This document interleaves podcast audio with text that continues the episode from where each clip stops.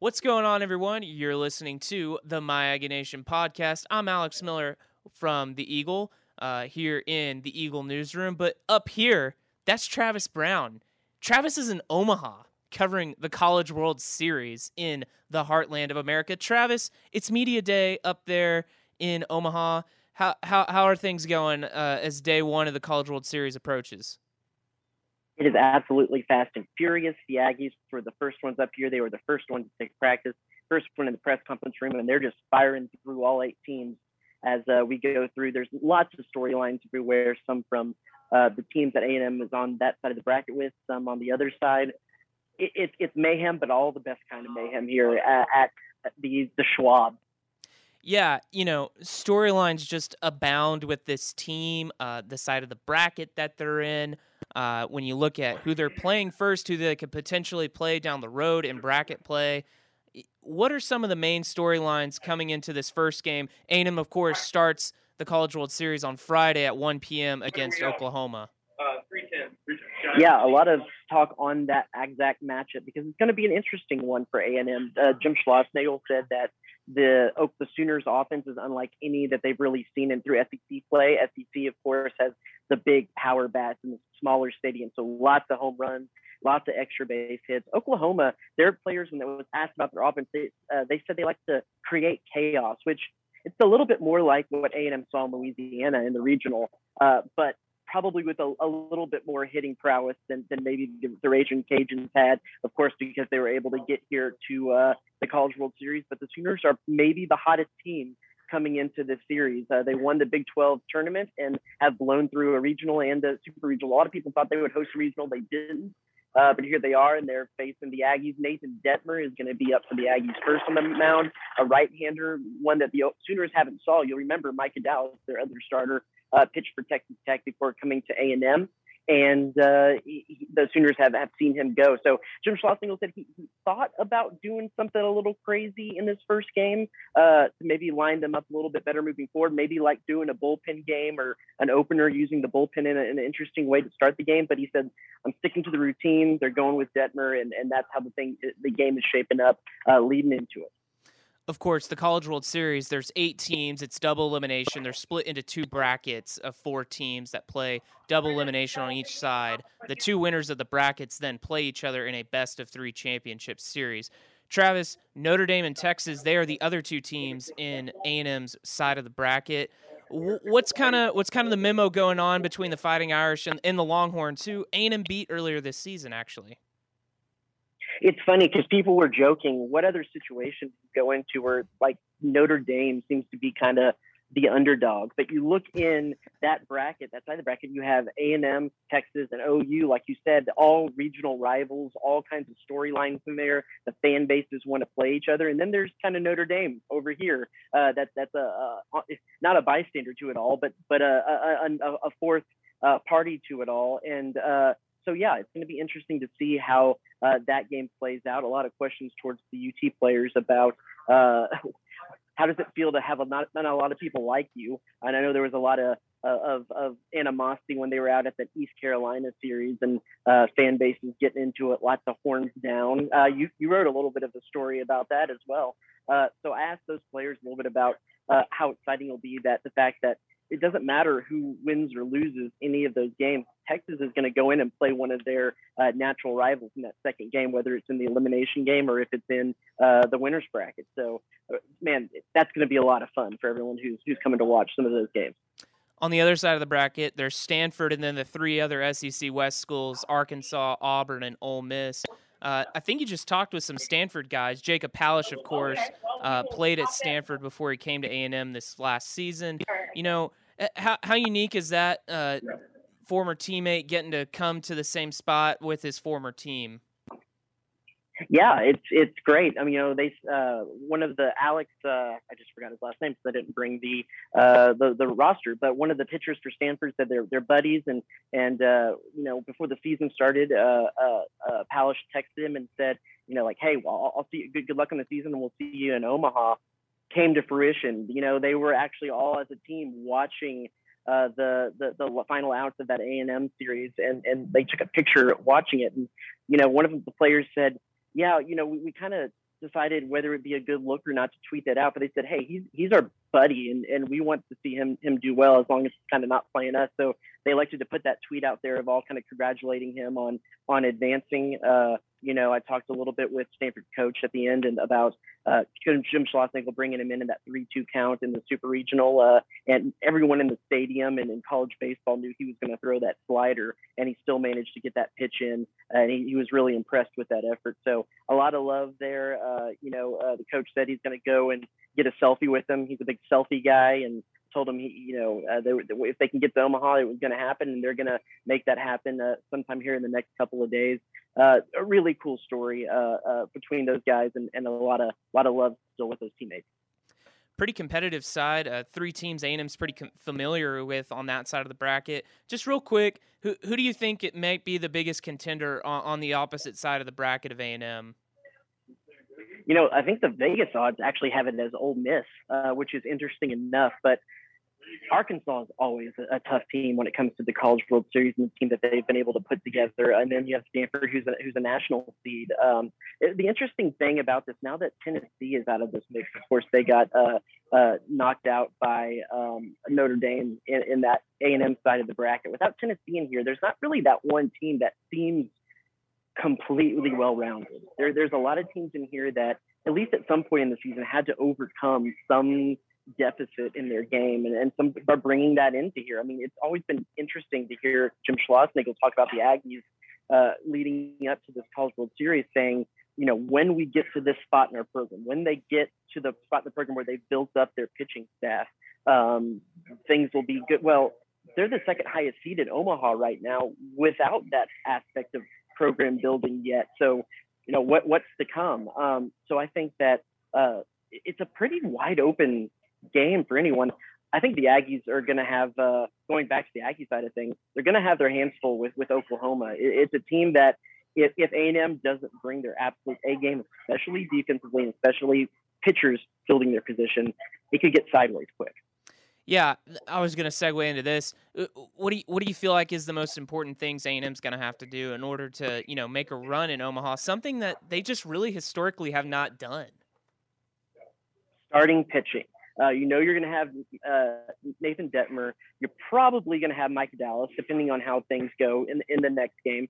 They could, if they win the first one, they could save Dallas for a little bit later down the line. But you know you're going to have uh, those two guys. But even with those guys, they have to get past the fifth inning. It's something I've talked about a lot. They haven't gotten had a starting pitcher get past the fifth inning since uh, when when was the NFL draft when they were up in Vanderbilt. That's when Nathan Dettmer seven innings I think got a uh, SEC Pitcher of the Week uh, nod that week. But they, since then, which was what late April, mid April, right. they haven't had a starting pitcher go beyond uh, five innings pitched. They've got to get some more out of their starting pitching because uh, any deficits at this point, it, it, could, it could be the end of your season uh, when you look into that and continue to have that consistency, consistency out of the bullpen. I know there was a time in the season where the, the bullpen was the bane of A&M's existence, and now it seems to be actually one of the stronger pieces they have uh, to the puzzle. Um, the, the other interesting thing is I'd like to see how their power does in a stadium. This is a stadium that faces the south, so the wind blows in.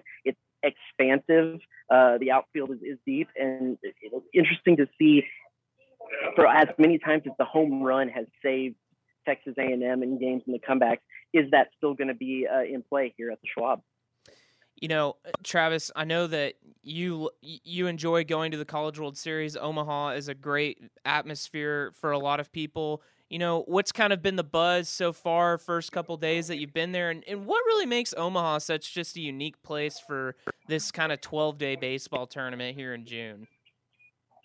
I, I mean, it, it is like the thing that happens here. You know, I, I like to call it, it's the state fair of baseball. I'm, I'm a Dallas native, so I grew up going to the Texas State Fair, and it's just like celebrating everything that Texas. This is celebrating everything that's baseball. They have vendors selling everything you can imagine, T-shirts everywhere. It's a part tonight is the opening ceremony. They're going to have the teams march in and the mayor give a speech and fireworks. Um, it, it just with all those warm, good, romantic feelings you have about baseball, they're all encompassed into everything that happens here. I, you know, I wasn't even aware of this after the teams get done with practices today, which are open to the public. They just fire up uh, the Field of Dreams movie on the on the uh, scoreboard and play that so the fans can just sit back to a, a baseball class there. Um, so uh, there's but but I just of this city has become so entwined with the College World Series that uh, I, couldn't imagine any other place, and it's just so incredibly uh, special seeing that dog pile statue outside and um, seeing all of the fanfare and vents and buildings and tents and everything around the stadium. To you, I've told this a lot of people. I've covered the Super Bowl. I've covered uh, you know, the basketball tournament. I've covered a lot of different. College World Series is still always by far my favorite to cover. Sporting that go to, have a dog on in baseball fans, you got to come to the College World Series. Well, Travis, before we let you go, I think we got a guest in our next segment. Is that right? yeah. So, uh, interestingly, because we have the great Lee Benson, KAGS Sports anchor there, sports uh, uh, sports uh, chief down there at uh, KAGS for several years. Home and News Nine now covering Sooners. I talked to them out on the dugout uh, of uh, the Schwab about that matchup between Oklahoma and A&M and preview the, the, the Sooners a little bit. What's going on, everyone? It's Travis Brown. We're here at the Schwab, Charles Schwab Field in uh, Omaha. I'm next to, you might, you might recognize this guy from uh, a few years ago, former KAGS sports yes. director, now Oklahoma City News 9's Lee Benson. He covers the Sooners up there, who is Texas A&M's first opponent here at the College World Series. Uh, Lee, what have you seen from the Sooners this year? I know they talked about a lot of chaos, a lot of uh, a different offense that maybe A&M has seen this year. Uh, in, in, covering the Sooners this year, what have you seen from them, and what do A&M fans have to expect from them? Sure, uh, Oklahoma. You go back two months ago, and it was a team a little over 500. weren't thinking much of them, and then like a switch was flipped, and they played incredible baseball since about mid-April, and it's all about obviously pitching and hitting, and, and, they've always been a good hitting team. The pitching has really come around, especially here in the NCAA tournament. And it's one of those things. You're a baseball guy as well. It, it's it's so bizarre how whenever a lineup can hit, hit so well, it seems like there's like synergy there, and, and the, the pitching gets better. And even though you wouldn't think there's much to do with one another because they're two separate things, uh, both sides have, have, played so well. And right now, I, I, know every team entering this tournament is super hot. Obviously, I know A and M is incredibly hot right now, but Oklahoma, it feels like they're one of those teams where in baseball you get super hot and you just wonder when's it going to end. And I keep thinking two weekends ago, eh, it's probably going to start to fizzle out, that magic. Last weekend against Virginia Tech, thought it was going to fizzle out. It didn't, and here we are in, in Omaha. So uh, Oklahoma's been a fun team to watch, and I'm looking forward to seeing this matchup against A&M. It's kind of surreal since I covered the Aggies like you did, uh, you know, five, six years ago, and now here we are covering Oklahoma and Texas A&M. Yeah, of course. Uh, pitching standpoint, what have you seen from their pitchers? What can A&M expect from some of those arms? I know, as is all college baseball teams here, very offensive heavy. What can they do from uh, the pitching side? Well, Oklahoma's ace is Jake Bennett. Probably going to see him tomorrow. I know Skip Johnson, though, did not. Uh, Dodge name, my question a little bit. Yeah, and, and he did that uh, last week at Blacksburg, too. So that's kind of what he's been doing right now. I expect to see Jake Bennett, big lefty, throws hard. He's been his ERA is around three here in the NCAA tournament. Knocked off Florida, beat Virginia Tech. So you'll see him uh, out of the bullpen. Their closer Trevin Michael has been fantastic. Uh, and on uh, not that we're going to get there, but David Sandlin's their, their next starter, and Cade Horton closed out the Blacksburg Super Regional. So he's a player where I'm not sure how Skip Johnson's going to manage his pitching staff in Game One of the series. Surely he wants uh, Bennett to go as long as possible, but Cade Horton's a guy that you might be able to see right out of the bullpen early on, especially if Bennett struggles against the Aggies.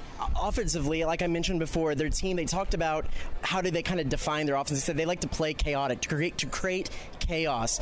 That's not necessarily great for the Aggies, who have struggled defensively, have especially struggled with PFPs, pitchers fielding, uh, fielding bunts, things like that. And, and Jim Schlossnagle said it's unlike any offense they've seen in the SEC because there's a lot of uh, teams that can thump in the uh, in the SEC. Offensively, what does that chaos look like? And you're a baseball guy for a team that might struggle a little bit with um, bringing some errors in the game, especially the pitching perspective. How how does that matchup favor the the uh, Sooners or, or the Aggies? So I, have done a little bit of research on the game, and on paper, I think this does match up well for Oklahoma because I know A A&M starting pitching has been a little shaky recently, and Oklahoma is so good offensively, especially like you mentioned. Uh, they they get opposing pitchers uncomfortable because they steal a lot of bases. By far, the most stolen bases of any team here in Omaha. I know A&M is number two behind Oklahoma. So yeah, they uh, you heard Skip Johnson today talk about how. Uh, like, you have to be willing to make mistakes to have success. And he's not afraid to have these guys go out there and run a lot and make mistakes. And it creates success on the base pass because the other team has to make plays. And it, it works out for them. And the big reason why I think they're able to do it so much, though, is that one through nine, they're hitting, they're getting on base. So uh, it makes it a lot easier to run when you got guys constantly on base, on base, on base. And as you mentioned with A&M, I'm, I'm curious to see if, if, like you said, if their PFPs and their fielding is not the snuff, those little things, you know, the details, that's going to be the difference most likely in games here in Omaha. Could be close to what uh, A&M saw in Louisiana Lafayette, a team that likes to run the Matt Deggs. I know you remember Matt Deggs from uh, the Sam Houston State thing. So I'm not going to ask for prediction, but the the uh, three keys that you think Oklahoma or a few keys Oklahoma needs to, to pull out the win. Well, probably very similar to A&M. Starting pitching is always um, important. If they get to Jake Bennett early, I, I don't know what's going to happen. I, am curious to what the bullpen would look like. So starting pitching. Uh, as far as the bats go, if Oklahoma just keeps playing the way they are, uh, especially against uh, a starting pitcher for A&M, who I, I, believe has been kind of shaky so far in the NCAA tournament, that looks good on paper. So starting pit, uh, the bats hitting the same way, one through nine. Uh, and then you get to Trevin Michael, the closer in the bullpen. If Oklahoma can get to him, he's been phenomenal so far in the NCAA tournament. Has only allowed a couple of runs. Uh, those are the three keys. But maybe the main key though is Jim Schlossnagle because he had some success against Skip Johnson in Oklahoma at TCU since Skip Johnson got there in 2018, I believe. TCU was seven and three against the Sooners, so that that might be one of those uh, not looked at too much X factors in the game. Thanks so much, Lee. You can find his stuff at Oklahoma News Nine uh, up in Oklahoma City, and uh, we'll be back for more coverage here from the College World Series.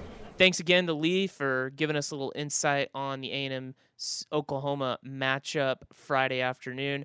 All right, Travis. Uh, I can't I can't let you go without talking about food. And for once, I'm actually proud of you for starting the trip off on the right leg. Uh, what was that steak, man, that you posted on Twitter? And where where did that come from? the come Drover. from? The Drover. The Drover. Okay. It is a steakhouse here in Omaha. It's one that was uh, recommended highly by Kendall Rogers, D1 Baseball. They have a whiskey marinated steak, a whiskey marinade they put it and they, they like marinate it like after you order it and then put it on the grill. It's delicious. It's the best steak I've ever had in my life. Comes with some uh, some bread and some fries, and I got a little slice of key lime pie. I'm pretty sure that if I ever have to like declare a, a final meal for myself, I want it to be that. Okay, so they marinate it after you order it. So so how long does it take to actually get the steak?